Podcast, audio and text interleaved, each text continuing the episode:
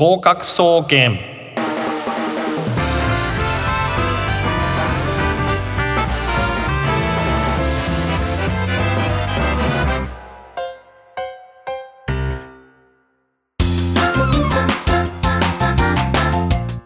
皆さんこんばんは。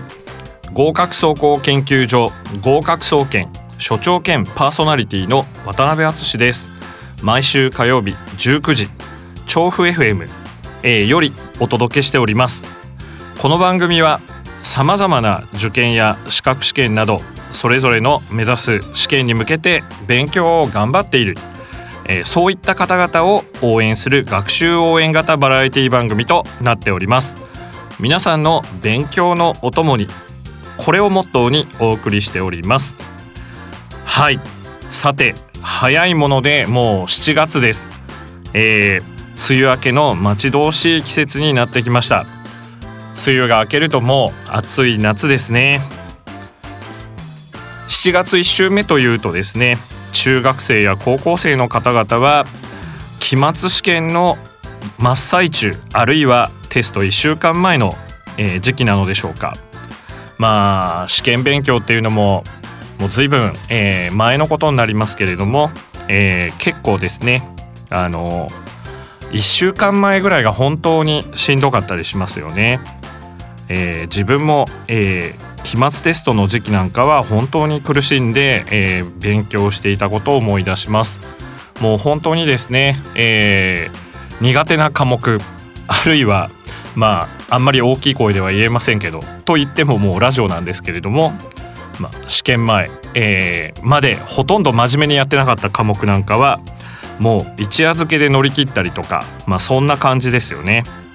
えー、私なんかは本当にですね、えー、高校生の頃は、えー、理科系で地理がすごい苦手で、ねえー、社会科の地理ですねでこれが本当に苦手でですねまあ、あの教えてくださってた先生もあんまりあの得意ではなくてですねもうずっとですね、えー、ノートにその地理の時間中ですね空想していたことをひたすら書いてるというちょっと危ない状態だったんですけれどもやっぱり、えー、中学校と違ってやっぱり高校になると単位を取っていかなきゃいけませんのでこの勉強に非常に苦労したっていうこういう感じでしたね。はいでまあ一夜漬けなんかをしてフラフラになりながら、えー、まああのホームの辺りをフラフラ、えー、歩いていて危ないよって注意されながら、えー、そんな感じでなんとか乗り切ってたと思いますけれども今えー、定期試験の勉強中だという方は、まあ、ちょっとこの放送を聞いて元気を出して、えー、もらいつつ、えー、なんとか乗り切っていただきたいですね。ということで合格総研では、えー、リスナーの皆様からのご意見や感想お悩みやご相談などを募集しております。宛先などは番組のエンディングでお知らせしますので最後までお付き合いくださいね。それでは合格総研スタートです。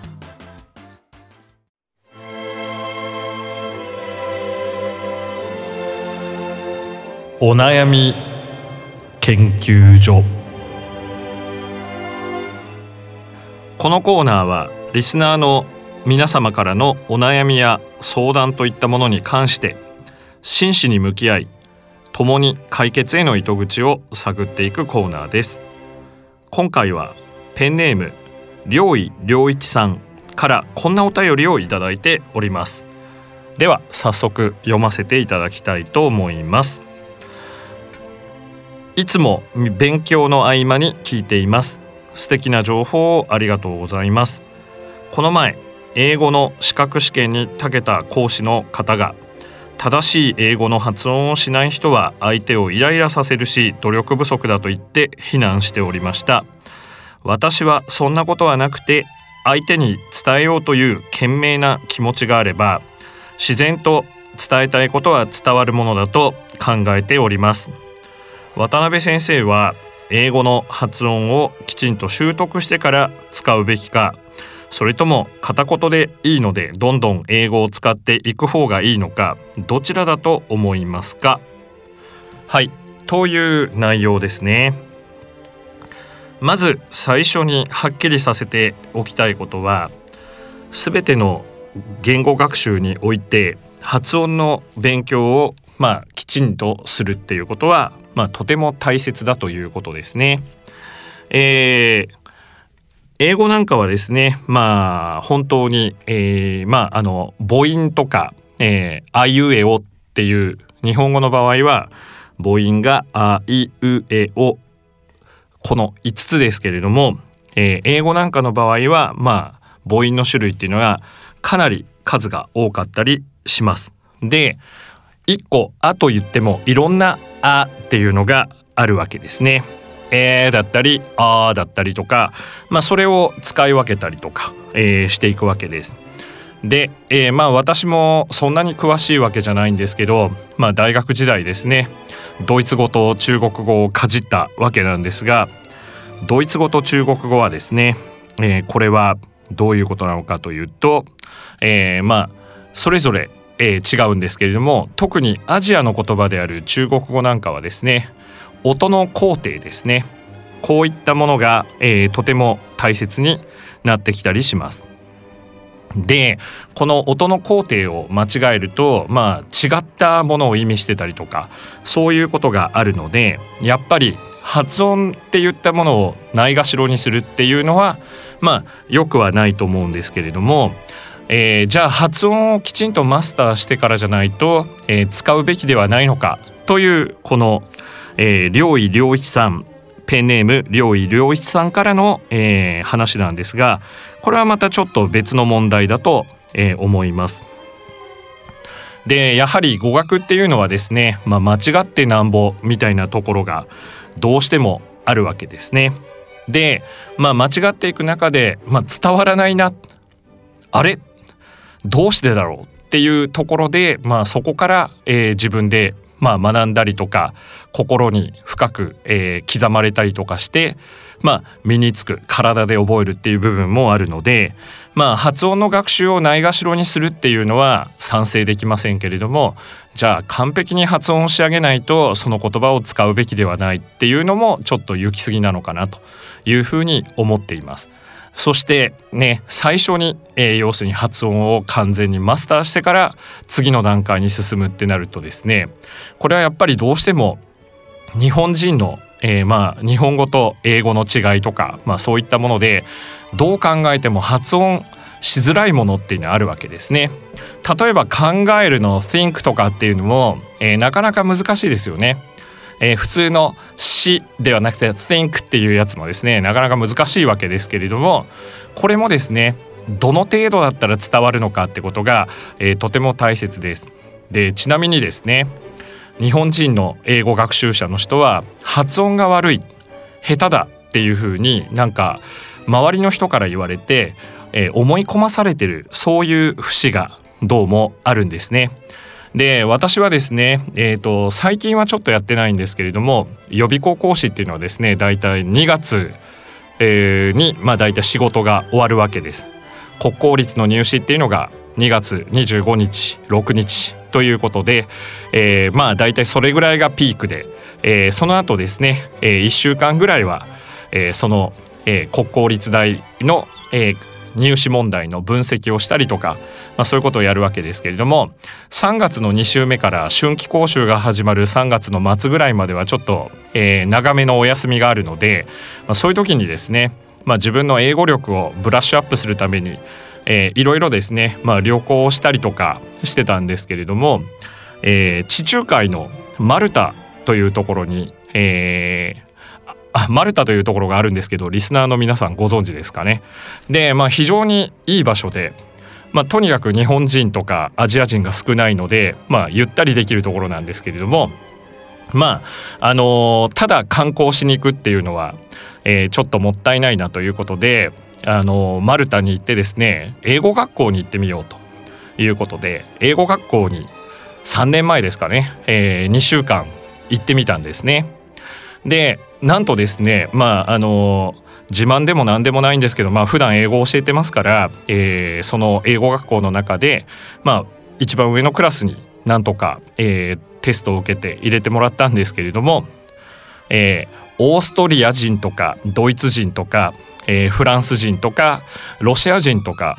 えー、トルコ人とか、えー、あとはスイスの方スイス人ですね、えー、こういった方たち。で、えー、なんと有色人種である、えー、っていう人はまあ、えー、我々日本人は黄色人種なので有色人種であるっていうのがまずそのクラスに1人だけ。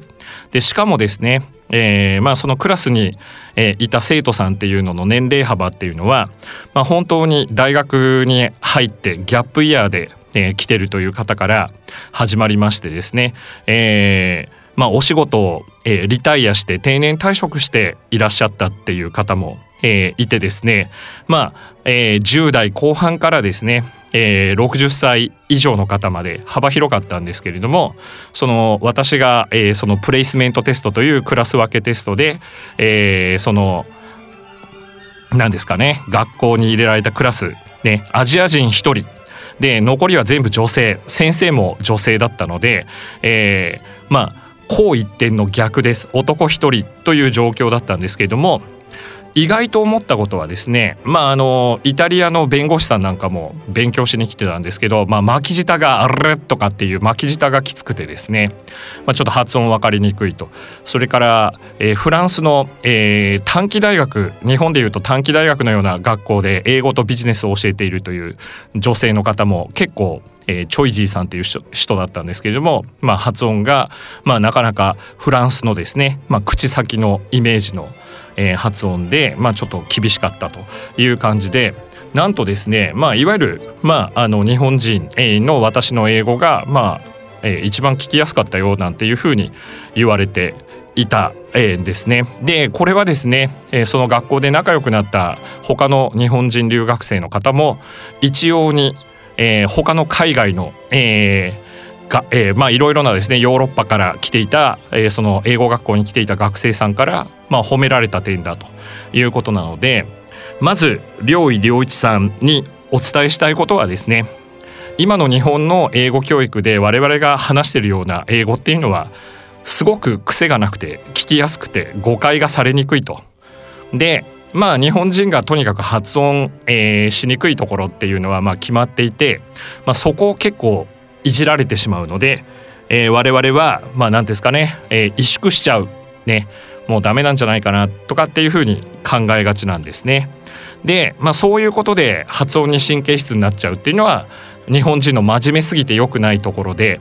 もうどんどん話していく。そして伝わらないところっていうのはまあ気にせずですね、えー、その都度直して、えー、心に留めていくっていうのがいいんじゃないかなと、えー、私は思っています。でまああのさっきお話ししたように th の発音ですね。Think とか that とかっていうのはなかなか発音しづらかったりとかするんですけれども逆に英語のネイティブスピーカーなんかは日本語の「さしすせそ」これが発音できなかったりとかですね。えかきくけここれもなかなか彼ら発音できなかったりとかするんですね。まあ余談なんですけど私の名前はあつしなんですね。えー、ローマ字で書くと ATSUSHI なので、えー、アトゥシさっき言ったように立ちつてととかさしすせとさしすせそとかかきくけこっていうのはすごい、えー、まあ英語のネイティブスピーカーには苦手なので AT のところで切って「at 寿司」ねもう今や国際食になったお寿司で、えー、言われるので私の名前はちなみに、えー、ネイティブスピーカーからは「at 寿司渡辺」というふうに言われていて、まあ、腹が立つような不思議な気持ちだったりとかします。えー、とにかくお答えとしてはねえー、まあ発音をちゃんと勉強することは有益なことでこれはおろそかにしてはいけないけれども発音を完璧にマスターするっていうのはなかなか難しいことなので気にせず一体一旦ですねしっかり学んだら、えー、どんどん、えー、話していくっていうのがいいんじゃないかなということになります。間違えた時の対応の仕方で、えー、語学が伸びていくかそうでないかが決まりますね。以上お悩み研究所のコーナーでした。運気が足りない。本当についてない。Oh my god! 開運プロジェクト。このコーナーは運気が上がるスポットやグッズイベントなどを紹介して勉強の効率と運気を上げていこうという他力本願なコーナーです。今回は呼吸法に関してです。呼吸法ですね。まあ呼吸の仕方ということなんですけれどもリスナーの皆様は、えー、呼吸といったものが、まあ、心のメンタルな部分にも影響を与えるということをご存知でしょうか？人間誰しもですね気分が乗らない時やなんとなく落ち着かないなんていう時がありますよねそんな時にこれから、えー、お話しします呼吸法で、まあ、自分の気持ちを、えー、コントロールしていくことができるかもしれません。まあ、よくありますけれどもえー、悲しいから泣くのか泣くのか泣くから悲しいのか、え、もう一度言いますね、えー、悲しいから涙が出るのか、え涙が出るから悲しいのかという、え大きなですね命題が心理学ではありますけれどもまああの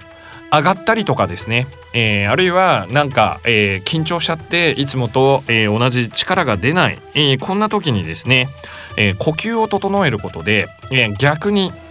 心の方に影響を及ぼそうと、え、こういうことなんですよね。実はですねなんかうまくいかないなとか、えー、いう時には、えー、息が上がっていたりとか呼吸が浅くなっていたりとかっていうことはよくあることなんですね。実は、えー、私はですね自己紹介の時にお話ししたかどうかわからないんですけれども大学の学部と最初の大学院時代ですねまあ、合気道部に所属しておりました。大学3年生の時に全くの素人から始めて、まあ、有段者黒帯になったんですけれども、えー、大学で、えー、その合気道部をやったわけですが実は合気道っていうのはですね流派がいろいろありまして、えー、まあ何ていうんですかねまああの統一された、えー、柔道とかですね剣道のように統一された形ではないんですけれども、えー、私が、えー、入った大学の合気道部は